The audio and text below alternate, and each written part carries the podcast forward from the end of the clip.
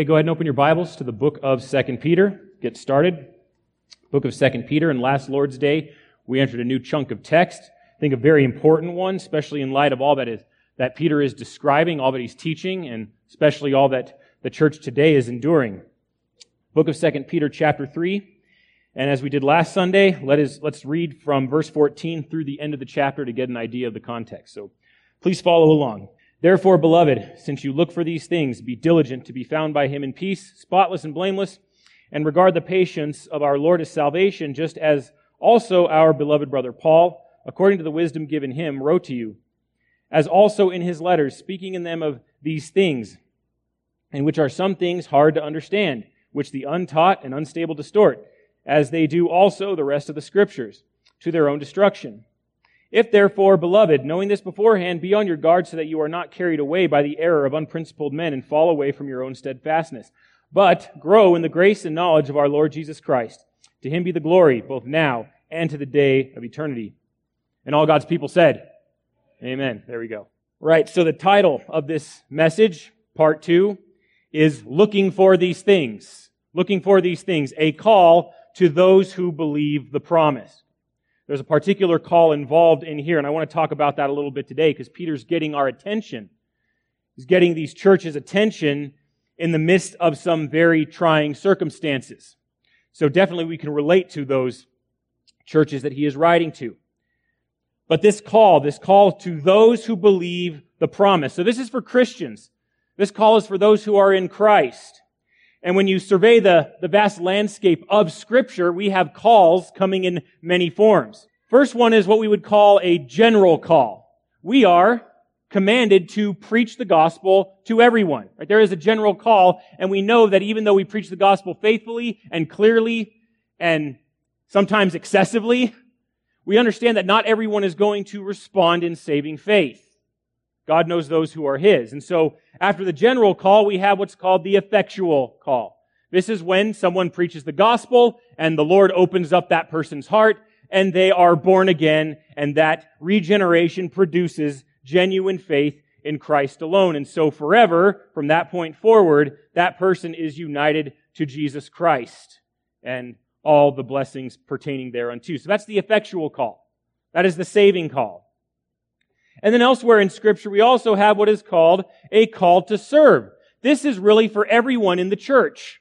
Everyone who identifies with the Lord Jesus Christ is called to serve in some capacity. As Paul teaches very richly, especially in the book of 1 Corinthians, every person is a member of the body of Christ. Everyone who is in Christ is a member of the church, and we are called to serve. That is without exception. Everyone is called to serve in that manner however the Lord directs them and gifts them. And fourthly, and I think the one we're dealing with here, is what we could call as a, a call to action. There are many times throughout both the Old and the New Testament where God sends people to call the people to awake from their slumber or to stand at attention, to prepare themselves. It can come in a variety of descriptions, but there is a call to action. And that is what we're dealing with here. And in these calls to action, I find that they, we, we have plenty of, of application. I love uh, Oswald Chambers' uh, remark on this. He says, The call of God is like the call of the sea. No one hears it except the person who has the nature of the sea in him. And so what Peter is doing, he is calling out to those who partake of the divine nature. Those who do not believe in the Lord Jesus Christ, those who have not been regenerated by the working of the Holy Spirit, are deaf to this call. There is no sense of urgency. They have stuffed their ears full of garbage so that they do not hear God calling out to them, calling them to attention, calling them to take this seriously, especially the situation they're in where many are abandoning the faith, many are falling into temptation, many are compromised. And so if we truly have the nature of God inside of us, if we partake in the divine nature, we will definitely hear the call of God when He calls us to attention and calls us to action. And so that's what we're dealing with here. So in verses 14, 14 through 16, we find three calls to do something. And last Sunday we got through the first. And that is simply this, the call to courage to persevere in godliness. That in times of great temptation, in times where there is a lot of false teaching circulating the church, we are called to be courageous in the face of that. Rather than being cowards, rather than rolling over and compromising, we are called, as Peter says, to be at peace, to be found at peace, functioning as we ought to function, as the Spirit gives us strength and wisdom. We are to be spotless and blameless. That is, we are to resemble Christ, who Peter describes in his first letter as a lamb without blemish and without spot. So, developing Christ likeness, resembling Jesus is not a pipe dream for the Christian. I rather say it's an inevitability, especially as God works within us his work of sanctification. So this is a call to courage, to put on Christ, and to exemplify that character. And don't get me wrong, this is not passive at all. Being at peace, being spotless, being blameless is not, are, are not passive things. These types of people who have this kind of courage are, are willing to confront the culture, confront the culture in which they live and all of its unbelief and all of its waywardness and all of its apostasy. Again, this is not for men and women who are not spirit filled. These are not for church members who claim to be Christians, but God is not working in them. These are for true believers in Jesus Christ who hear his voice and who love and obey him and who want to stand in the evil day and after having done all to stand. So that's the first one. Here's the second one. It is a call to confidence to trust in God's plan. So we have the call to courage to persevere in godliness and to not grow faint hearted. And secondly, we have the call to confidence to trust in God's plan. And this is drawn from a very minor portion of this passage. So go ahead and look at your Bibles in verse 15, that first phrase, he says, and regard the patience of our Lord as salvation. So, Peter is drawing our attention to have the confidence to trust in God's plan. Again, when it comes to this, we Christians are not to be wishy-washy, second guessing what the Lord is doing, but even if we don't have a completely clear picture of all the details, we are still called to trust Him we can have confidence that He is doing everything according to His plan and that whatever our God ordains is right. So it is a confidence there for the Christian to trust in God's plan. What is this plan? This plan is His saving plan. Regard the patience of our Lord as salvation. This word regard is a very strong word. It's not merely a passing glance. It's not merely a, an opinion held. It is to look at something closely to consider the truth that lies within. It is to mull something over. It is to think very deeply about something and to continue to think about it. It's to unpack all of the, all of the implications and to apply them rightly.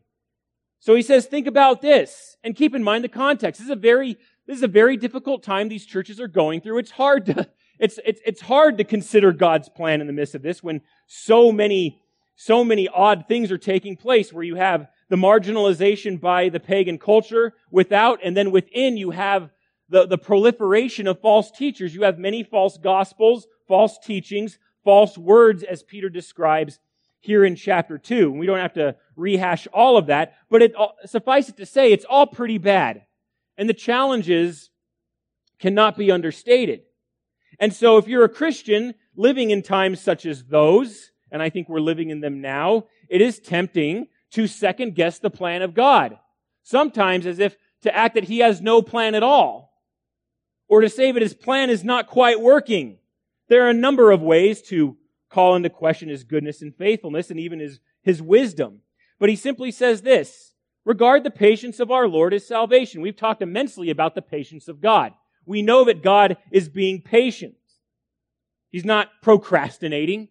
He's being patient. And so the church can trust in that plan, can be confident that God is about his work, about his business, and that business is the business of salvation. Consider this encouragement that Isaiah gives to Judah. Therefore the Lord longs to be gracious to you, and therefore he waits on high to have compassion on you. For the Lord is a God of justice. How blessed are those who long for him. Justice is coming from the hand of the Lord, but he is a compassionate God. Again, if you're living in an evil society, I'm sure many of us, if not all of us, have prayed this at one time or another. Lord, why will you not judge the wicked people in society? Why will you not smite them? Why will you not put them away? Why will you not do something? And we have the answer here. Salvation. God's plan is salvation. And so the encouragement here is to see these things, whether you live in the first century or the 21st, is to see these things from God's perspective. We don't want to see what's going on in the same way as these apostates and false teachers that Peter brings up, that he exposes very clearly. They see it for one thing, and yet we have God's perspective on the matter here. And really, these things are true for the church at all times. We are to have a, heaven, a heavenward perspective. We are to seek out God's viewpoint on the issue and trust in His sovereign plan. I think we face this challenge today on at least two fronts regarding this attitude. Number one is this. Many who are in unbelief today assert that the primary problem with humanity is, is religion. And not just religion of any kind, because let's face it, we all have our truth, say the modern philosophers of today. But the problem primarily lies within organized religion. Organized religion. Usually the monotheistic religions. But among them especially is Christianity. And their viewpoint, of course, is that Christianity's time is up. We don't need it anymore. Its time has come to an end. And I think without citing much evidence, they say that. They also say that Christianity is dying. It's falling by the wayside. No one believes this anymore. But I think what's going on truly, and, and, and the reason we don't need to be discouraged, I think, yes, a, a kind of Christianity is dying. I think pop Christianity is dying. I think a counterfeit Christianity is dying, and for that we can all rejoice. From the heretic's point of view, it may seem that the church is dying, but I actually think what's going on here today is that we're being pruned. Remember, the Lord Jesus is always faithful to purify his church. He continues to purify us from all unrighteousness. And those counterfeits are always exposed. Remember, they are laid bare before the eyes of him with whom we have to do. So that's one thing. And of course, the challenge for us is to not believe that. We have no reason to believe that the church is on the outs, that the church is going to fail, that the church is simply going to fade. It's not to the point where we just need to give up or even stay out of it. That brings me to number two. And this is the notion we've come across again and again, and it's worth repeating because I want to root out this mindset toward the church and God's saving plans in this world. It begins with this that the world is in moral freefall, and of course the end is near. It's amazing if you listen to Christian radio that there are a variety of new popular songs have come up which deal with the doctrine of the return of Christ. There's something wrong with the world. Jesus is coming back soon. And so we just persevere for now. We buckle down and make sure we're saved and we preach the gospel so that all who will believe in Jesus escape the imminent judgment. There's a di- desire to depart. I don't think it's always escapist, but I definitely think it's de- that we do not live in light of Christ's victory on the cross and that ultimately evil will prevail in this creation. But we find even in Peter's context the design for creation, for this creation, is to be restored and exalted into a new heaven and new earth. But listen to this. This mindset is prevalent. Pastor, church planter, and author Dan White sums this attitude up, I believe, very perfectly. He says this from, I think, a couple weeks ago. He says, I think Christianity should sit out the culture wars. It's really okay if we lose and let someone else win. I'll wait for someone out there if they want to tear their garment. at this preposterous statement. He continues, we got a ton of really important Jesus stuff to do that has nothing to do with triumphing, ruling, or governing. Now, if you believe in the victory of the Lord Jesus Christ in history, you probably just threw up in your mouth a little bit. Such a statement is preposterous. Jesus stuff has everything to do with triumphing, ruling, or governing. When we proclaim the gospel, we are proclaiming the good news of Christ's triumph over sin and death. We are proclaiming Christ's rule, therefore repent or die. We are proclaiming Christ's governance, that he rules over all, even in the midst of his enemies. Therefore repent, believe, and obey the king.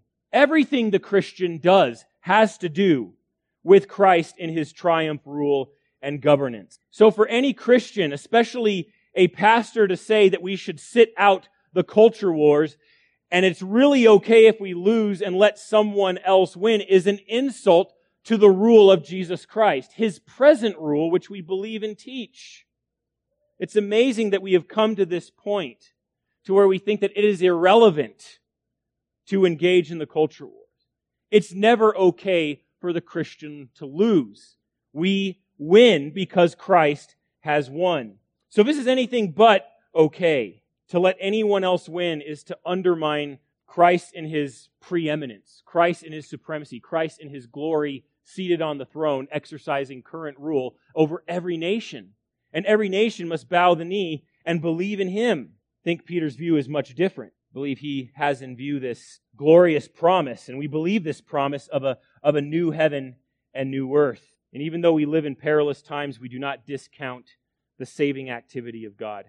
Peter really is repeating in a different way what he has already said in chapter 3. Listen to this. If you go back in this chapter, he says, The Lord is not slow about his promise, verse 9 of chapter 3, as some count slowness, but is patient toward you, not wishing for any to perish, but for all to come to repentance. So, of course, we believe in the promises of God. And in this context, there is a coming judgment upon Jerusalem, upon unbelief, upon the apostate order. So we believe that God is going to judge evildoers and rescue the righteous. But in his apparent delay, we see evil prevail. We may even share the perplexity that Jeremiah had. Listen to Jeremiah chapter 12 verses 1 through 2. He says this, Righteous are you, O Lord, that I would plead my case with you.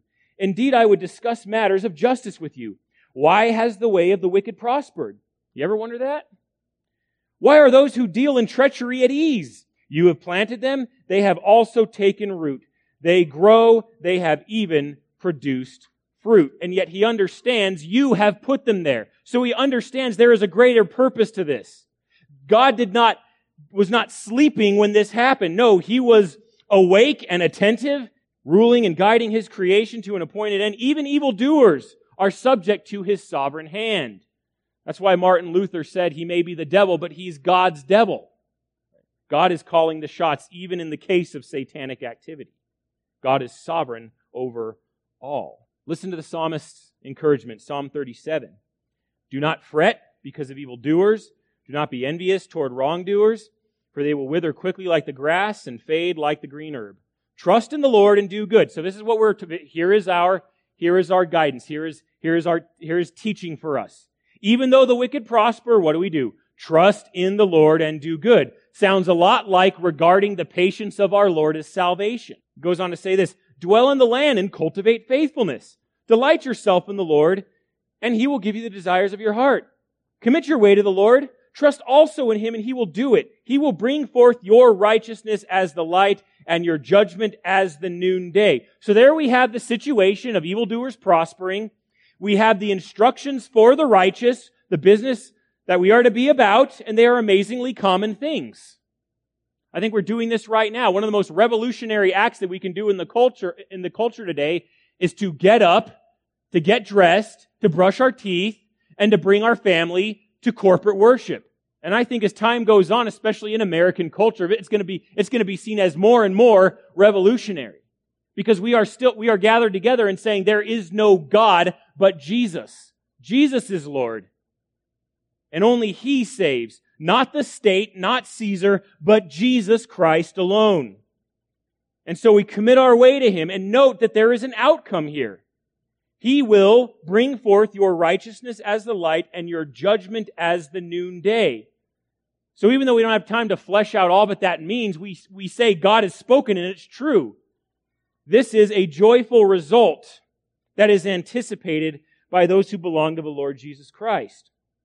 So don't be so consumed by all the evil going on, by the fretting, that you forget to do good, that you forget faithfulness, and that you forget to trust in the Lord. Once again, don't mistake procrastination for patience. God's patience is at work. And he says, regard it as salvation. And I would like to suggest this morning but this is more than just the salvation of souls. Now in verse 9, the primary context is that, that all would come to repentance. And we talked about the actual historical fleeing um, of Christians from Jerusalem before it was sacked and burned to the ground. So we know that God is at work. He's patient. He's saving people. But seeing that the context here comes just after this promise of a new heavens and new earth and the old creation being laid bare so that we see it for what it is, I believe that the, that salvation here is understood in a more, more holistic sense. Salvation in its totality. Salvation that regards the uncovering, the revealing of the new heavens and new earth. So even today, this has um, immense significance for the church. 2,000 years removed from this letter, we still regard the patience of the Lord as salvation. But he is being patient. Why?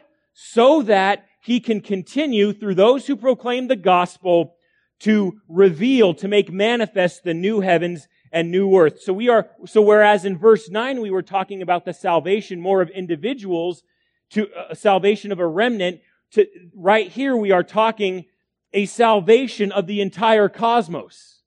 Remember the words of Colossians, Paul to the Colossians, for him to reconcile all things to himself, having made peace through his blood on the cross. What are those all things? Well, things invisible, visible, heaven on earth principalities, powers, you name it. All those things are put in their proper relationship to the Lord Jesus. And that all involves Christ's saving work in his death and resurrection. It wasn't just to save people. It was to save the whole of creation, to bring that newness to bear, even though it's over a long period of time. So how much more are we blessed by this word, knowing that the Lord continues to do his work? In the first century, they are warned about the coming of the Lord Jesus Christ, where he would be present in, in awful judgment. And yet, what do we see that today? How do we see this today? That the Lord Jesus is still present on his throne, exercising judgment and salvation toward the nation. So we never have to second guess what God is doing. He's being patient. We can rest assured that He is bringing salvation to bear, not only in the lives of His people, but all of creation. And we can rest in that beautiful promise. So here's the final thing. We have the call to courage to persevere in godly character. We have the call to confidence to trust in God's plan. Thirdly and finally, a call to commitment to honor God's word. So we have to unpack this verse a little more. So look at verse uh, 15. We'll start here on this point. Just as also our beloved brother Paul, according to the wisdom given him, wrote to you, as also in all his letters, speaking to them of these things in which are some things hard to understand, which the untaught and unstable distort, as they also do the rest of the scriptures to their own destruction. So there's a lot going on there, but I think really distilled in one point is that we are called here to, a, to, to renew our commitment to honor God's word even though God's word, as Peter indicates here very clearly, is sometimes difficult to understand, but we still commit ourselves to honor God's word. Its authority, its truth, right? Even its very resilience, but it stands under all of man's scrutiny. We honor its power, but it has the power to, when proclaimed, to bring life to the dead. We honor it in every sense that it is meant to be honored. But we honor God's word as God's word that he has spoken to us and we hold it up and continue to proclaim it and not twist it to our own ends. We don't make it say what we want it to say. I think that's an overriding principle. So let's look at the verse specifically when it comes to honoring God's word.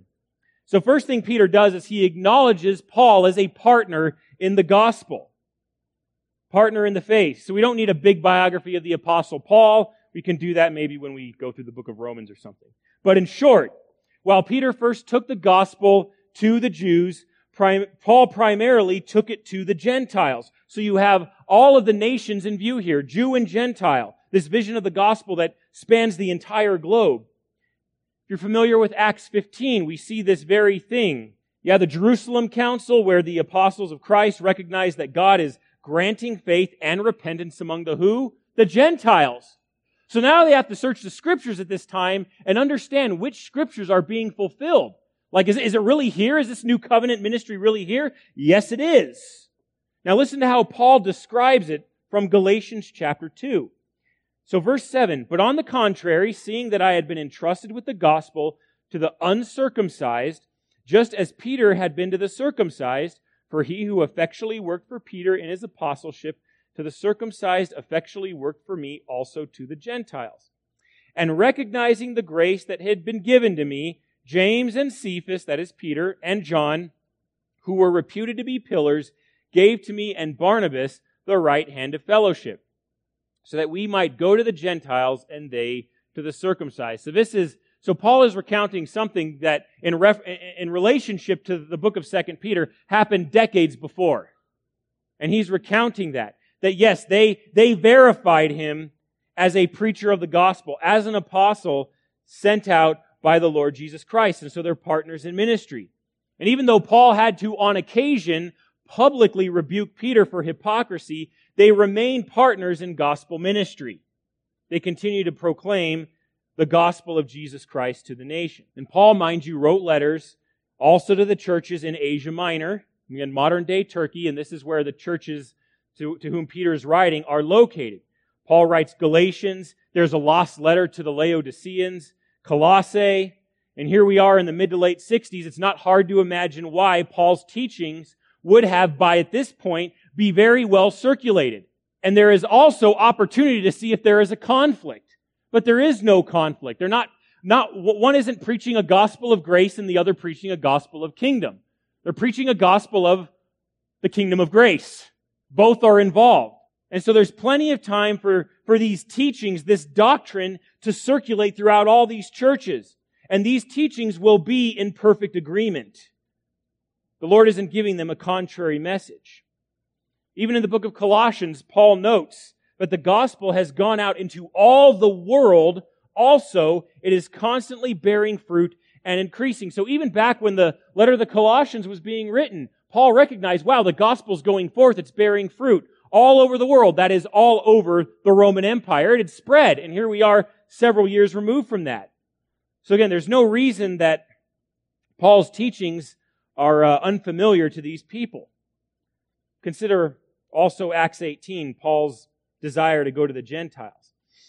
When Silas and Timothy came down from Macedonia, Paul began devoting himself completely to the word, solemnly testifying to the Jews that Jesus was the Christ. But when they resisted and blasphemed, he shook out his garments and said to them, Your blood be on your own heads. I am clean. From now I will go to the Gentiles, which is Paul's primary ministry. Now note that in most of these churches, there is going to be a smattering of the Jews.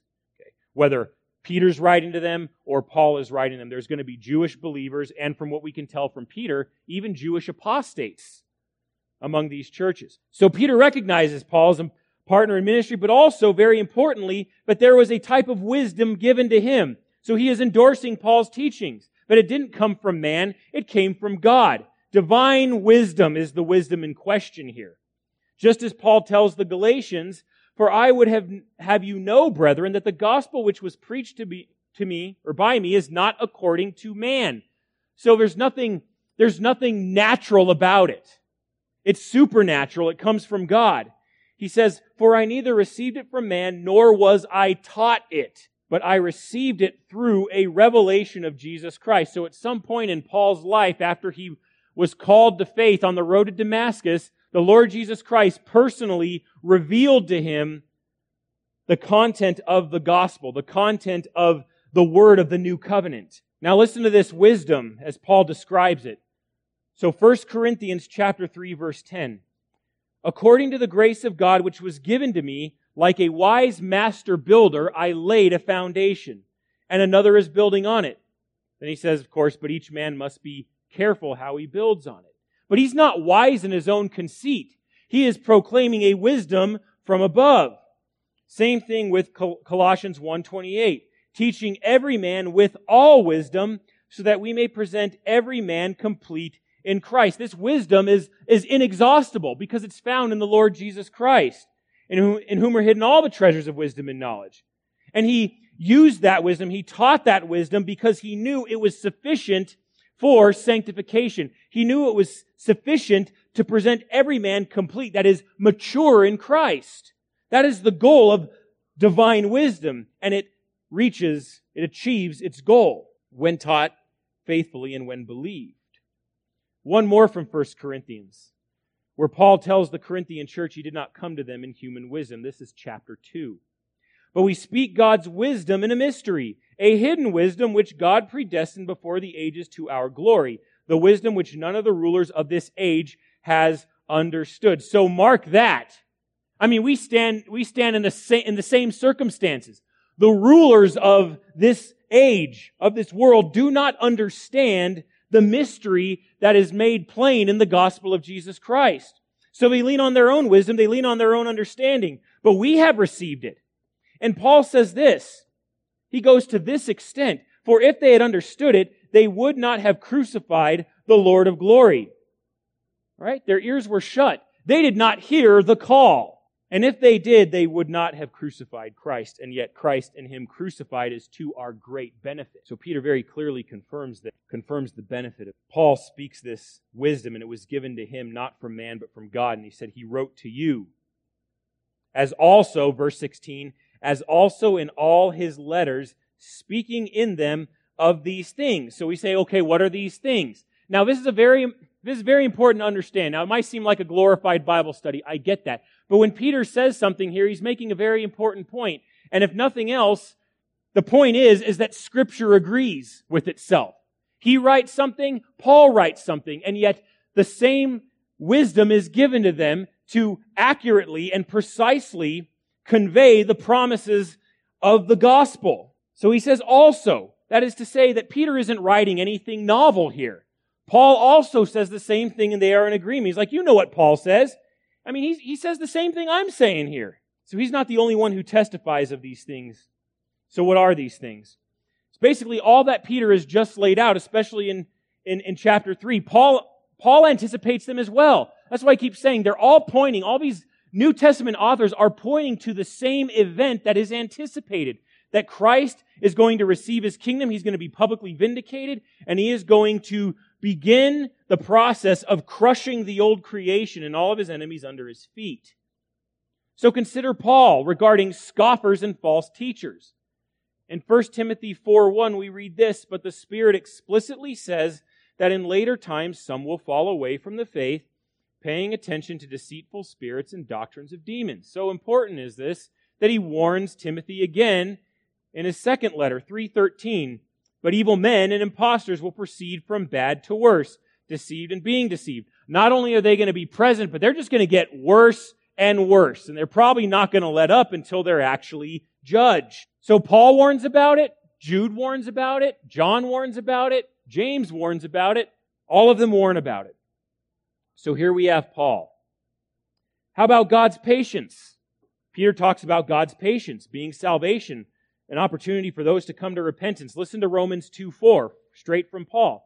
Or do you think lightly of the riches of his kindness and tolerance and patience, not knowing that the kindness of God leads you to repentance? We also have Christ's return in judgment and fire. We've read 2 Thessalonians 1, that God will repay with affliction those who afflict you, give relief to you who are afflicted, when the Lord Jesus will be revealed from heaven with his mighty angels in flaming fire, dealing out retribution. To whom? To those who do not know God and to those who do not obey the gospel of the Lord Jesus. Right? False teachers, God's patience, judgment. All clearly enumerated by both of these apostles. But there's more to that. There's more to it than this. There's also the restoration of all things. Peter just talks about a new heaven and new earth. We see the same thing that Paul talks about. In Romans 8:21, he mentions that the creation itself also will be set free from its slavery to corruption into the freedom of the glory of the children of God. What could Paul possibly be talking about here?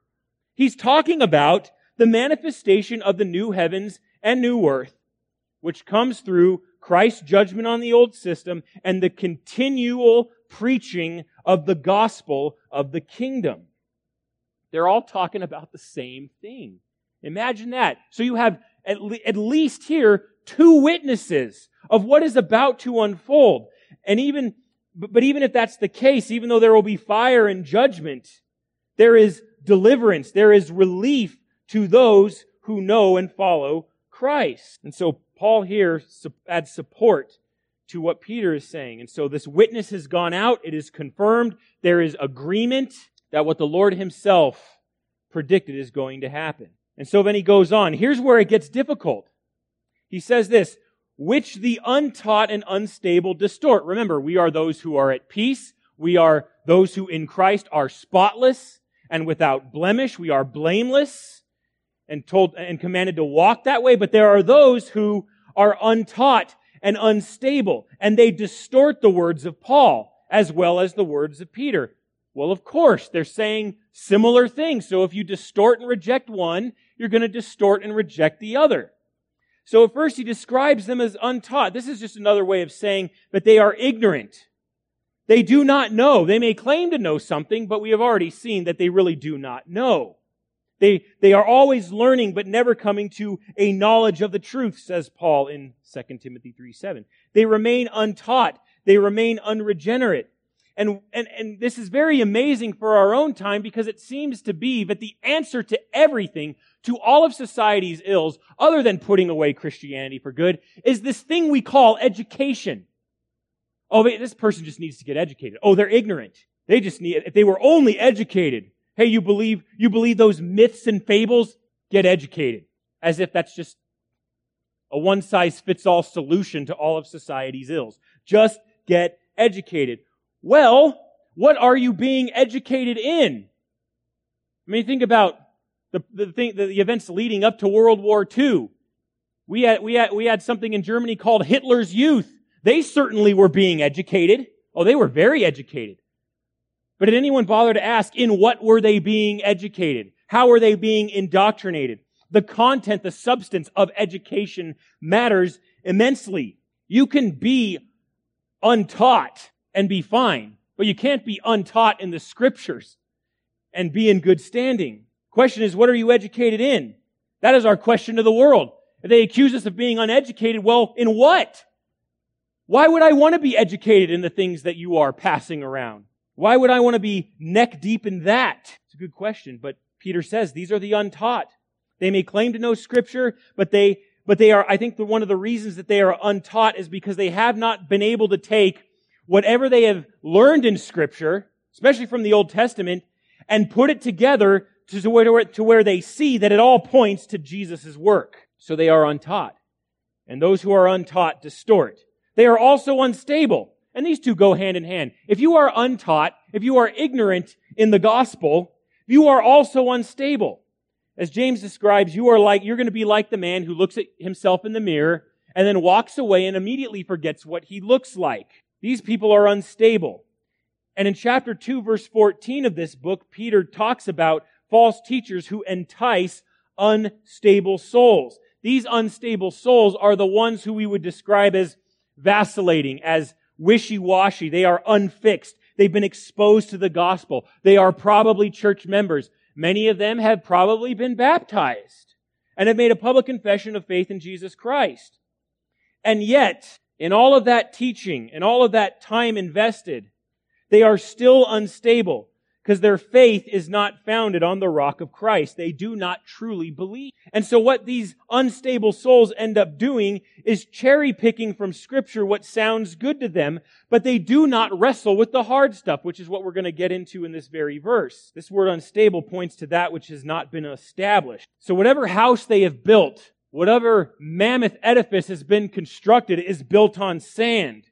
Doesn't matter how big the fortress is, if its foundation is sand, it's going to collapse. Conversely, it doesn't matter how small or seemingly insignificant your building is. If it's built on the rock of Christ, it will stand after all of the storms and temptations of life bash against it. Even though, and one of those storms of life, by the way, is going to be the accusation that you are untaught, that you don't know. And so he says, these untaught, unstable people distort the word that Paul has written.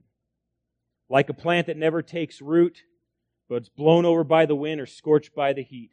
They simply lack the moral fiber, integrity, and most significantly, the Spirit's presence to be able to rightly interpret Paul's teaching. We have to realize that, that even in our own study, it's not gonna, it's not gonna come from human wisdom rightly understanding God's Word. It's gonna be through the aid and empowerment and the wisdom of the Holy Spirit.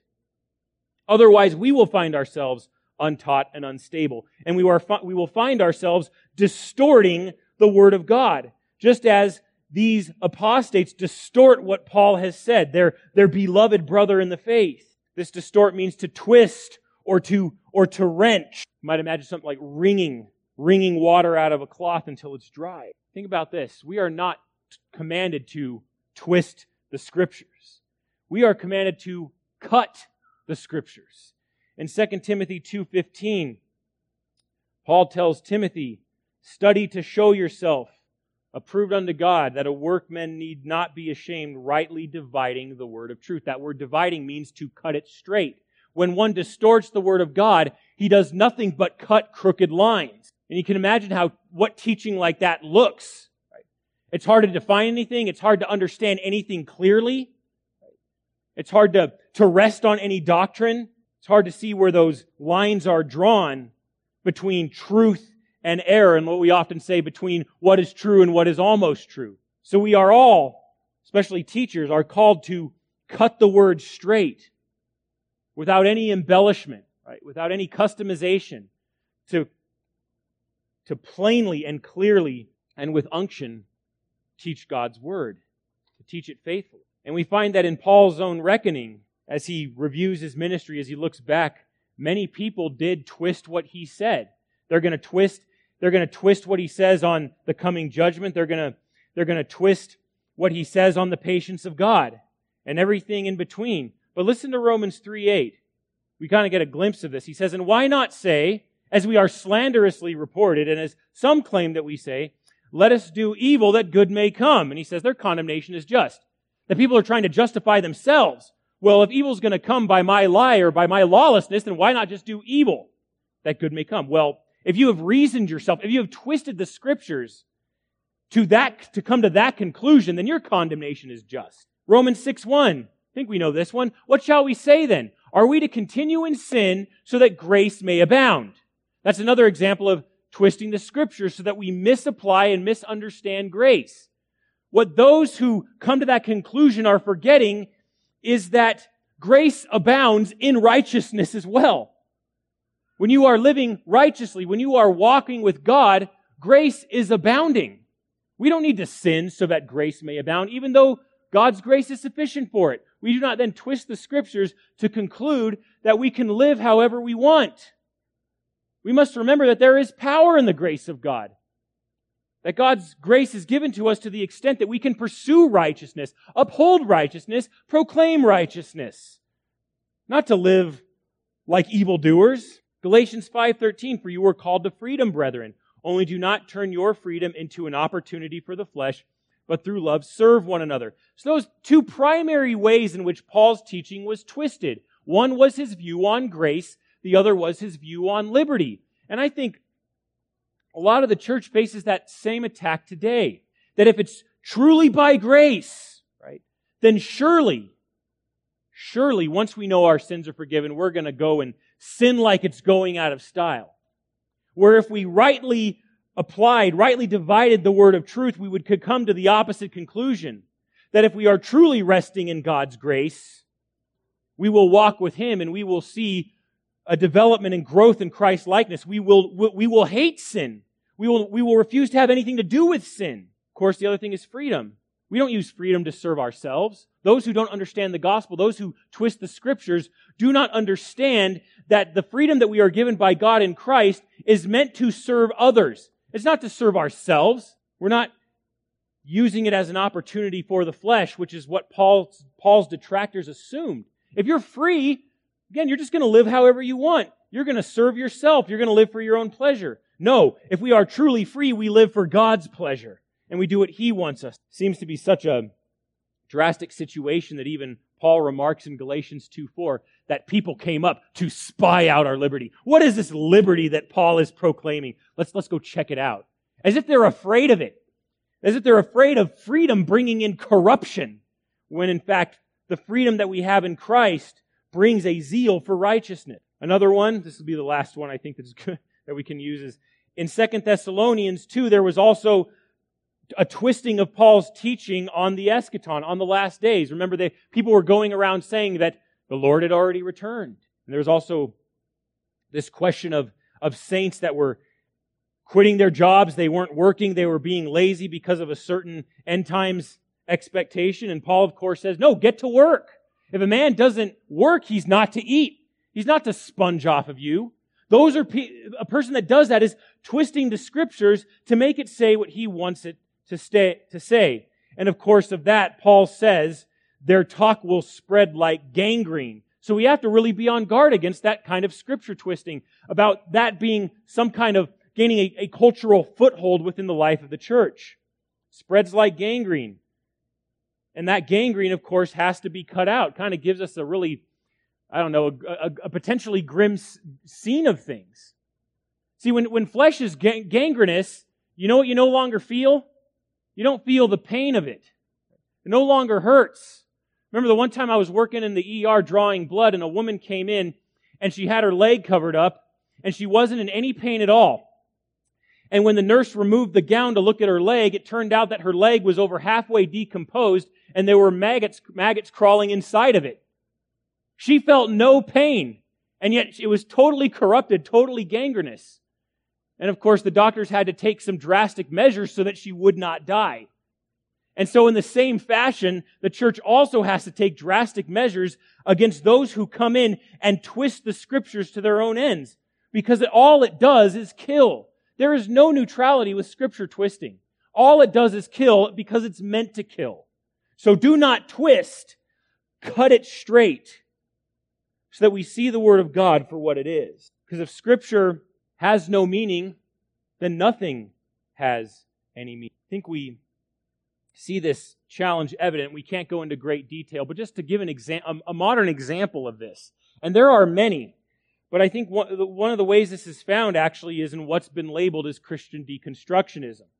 A great quote by Alisa uh, Childers, author of Another Gospel, describes it this way Deconstruction is the process of going through everything you've ever believed about God and Jesus, the Bible, Christianity, all of the doctrines, all of the history, everything you thought about it, and you're sort of rethinking everything. Now, that's a very charitable way to describe it. You're sort of rethinking everything.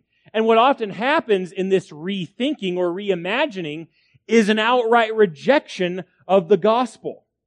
And I would say this is exactly what Peter's detractors are doing. They've taken things they've learned, they've taken things they've heard, they're putting it all together, and yet somehow they are twisting it to the end that they are rejecting it and even misrepresenting it so that they can live the same sinful life they were living before they even proclaimed Christ publicly. It's a very bitter irony that is going on. And so what Peter's doing, he's saying that these heretics, these detractors of both himself and Paul, they do not stop at the difficult passages, right? In this deconstructing. This is very important for us to understand. They, the, these people, and we see this today as well, and this is usually how deconstruction happens. There is a difficult teaching in the Bible, right? And there are many difficult teachings in the Bible. And it becomes more difficult when, when society around you, to a large degree, especially when, when, this morality is legislated, that calls into question the hard teachings of Scripture. We see that in many cases. We see it in the case of gay marriage, right? Rejecting the notion that marriage is between a man and a woman. We see it also in transgenderism. Right? That God, it, it, it, it, it cries against the creation order where God says, male and female created he them. It's a rejection of those foundational truths of Scripture. And then some. But that's just a couple examples. And this is what happens. You reject the difficult passage rather than, rather than wrestling with them, rather than thinking them through, rather than seeing the benefit that will come the blessing, the spiritual growth that will come when we ask God and trust Him to give us wisdom, right? James says, whoever lacks wisdom, let him ask of God, right? He give, who gives generously and without finding fault. Instead of doing that, we use, we use scripture to call scripture into question. And that's how it starts. You, you reject one hard yet clear teaching. You say, well, this is difficult to understand. And then use this as a grounds to twist the rest of the scriptures. So yes, the rest of the scriptures, Peter is acknowledging, he is acknowledging that Paul is writing inspired scripture, because he says, Paul and the rest of the scriptures. But even more so, he's making it very clear that once you, once you twist a difficult passage to your own ends, there's very little stopping you from doing that to the most basic of scriptures, to the most simple of teachings. And it's hard to, it's hard to number off all the ways that that is happening in the church today. But this is a form of deconstruction. There is a rethinking of everything, but the, but the conclusion of this process is a rejecting of everything, even to the point where you reject it with a kind of animalistic hatred that's, that's, that's hard to compartmentalize. It's hard to put into words. But let me tell you this, most people who twist scripture never actually bother opening scripture. And that's the problem. You come across a hard passage, and rather than doing the work, getting your hands dirty, at, humbling yourself and asking the Lord for wisdom, you simply just question a teaching into, into your own personal rejection. And yet we see the end of this, that you can't twist part of Scripture without twisting all of it. And when you do this, you make Scripture say whatever you want it to say. So that is a clear warning for the church without getting into many details that we could and all the examples that we could. That principle stands. If you make one part of scripture say what you want it to say, especially a hard part, right?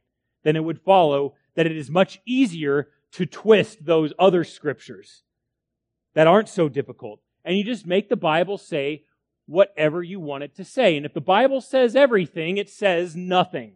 And that is why the church must be so vigilant and yet prepared and, dare I say, educated about our own holy books so we know how to respond, right? so that we know how to unleash scriptures. And what is amazing is that what we find a lot of the time is people are actually prevailing upon the very standard of scripture in order to reject it. That's weird. But all that to say, here's the sad part. They do this to their own destruction. There is not a good outcome for those who twist the word of God. There is not a, a good end for those who take God's word, which has been clearly spoken, even while acknowledging that there are difficult parts in it. Again, take, take 1st and 2nd Peter.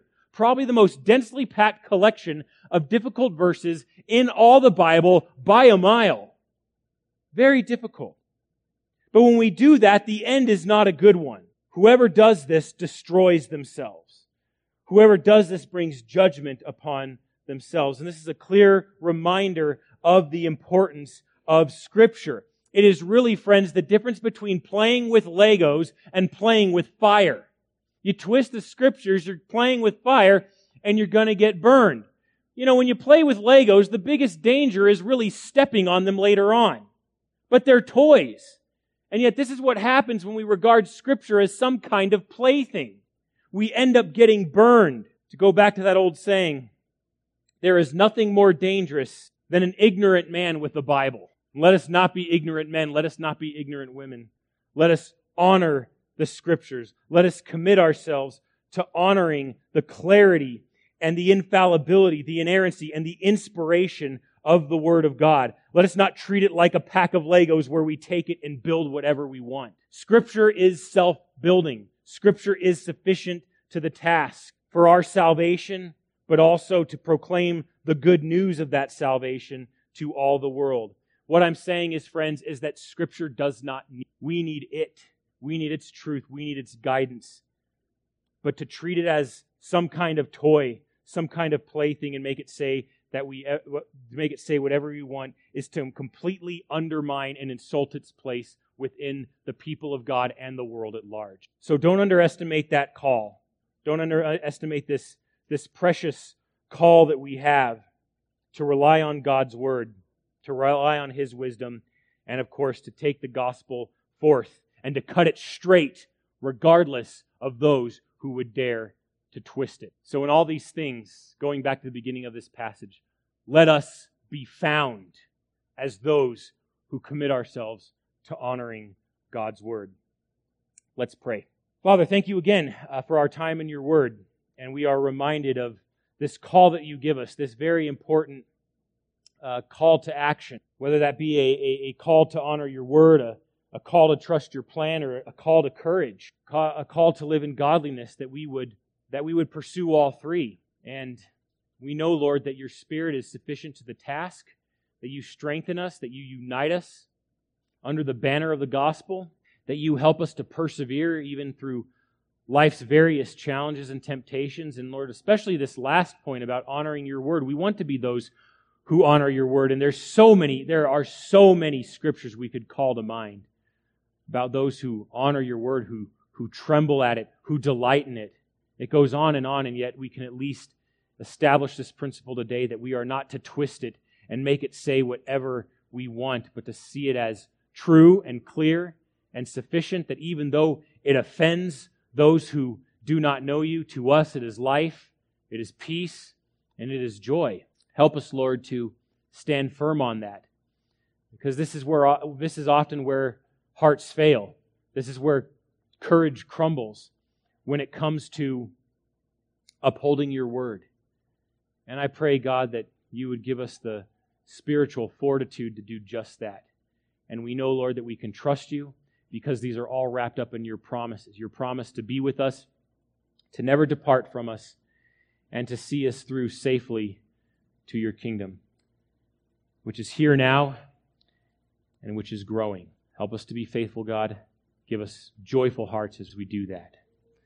And all these things we pray. In Jesus' name, amen.